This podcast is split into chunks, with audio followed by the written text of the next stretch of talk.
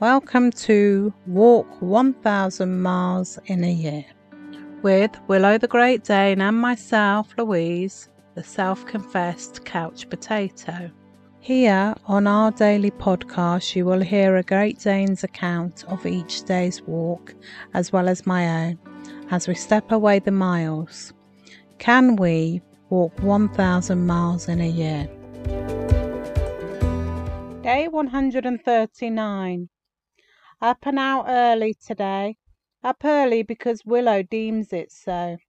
Some people have cockerels, others call them roosters, but universally they all say cock-a-doodle-doo and are driven by the internal clock that no one can fathom out. Me, I don't need a cockerel. We have Willow, and she whines and screams, and it's the noise that grates all the way through you like you're the invisible person. It's always best to get up before Willow gets the scream on, but it's the knee-jerk reaction very similar to the sound of a dog throwing up.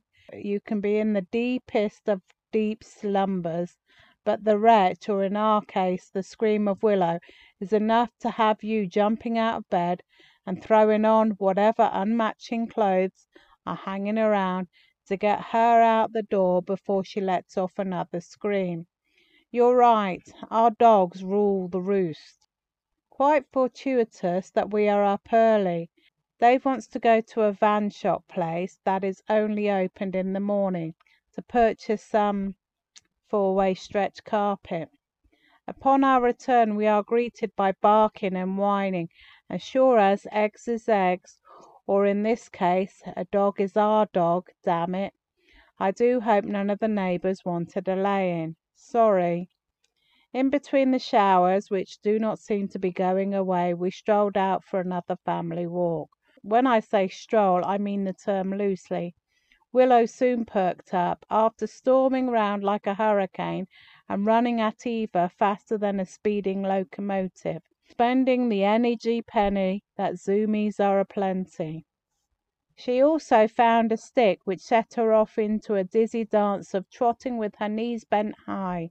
Willow had a blast, and I'm just guessing Eva looked so relieved that she was off the hook of Willow's singular speeding attention. Here comes Willow. Willow, tell the listeners what you thought of the walking. Mum!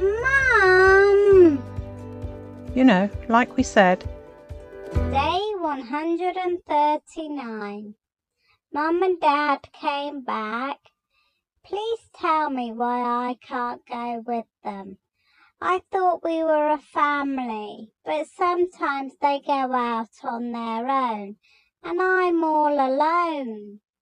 I know, feel sorry for me. Please do. All alone. Well, yes, I do have Eva, but she doesn't feel the loneliness like I do. She actually doesn't look bothered one way or another. She really does at times feel a little cold. She wishes. Eva is always hot with the summer coming. She is going to be even more uncomfortable. Me, I'm normal. I love summer.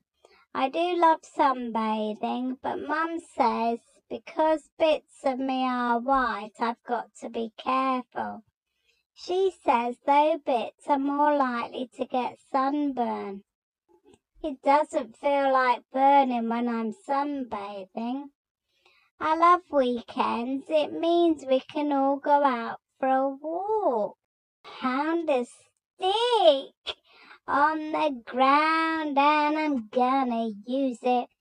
All this power that I found and I'm gonna totally abuse it. And I hit so much stuff, do not get in my way, 'cause I found a stick and I'm using it today. I got a stick.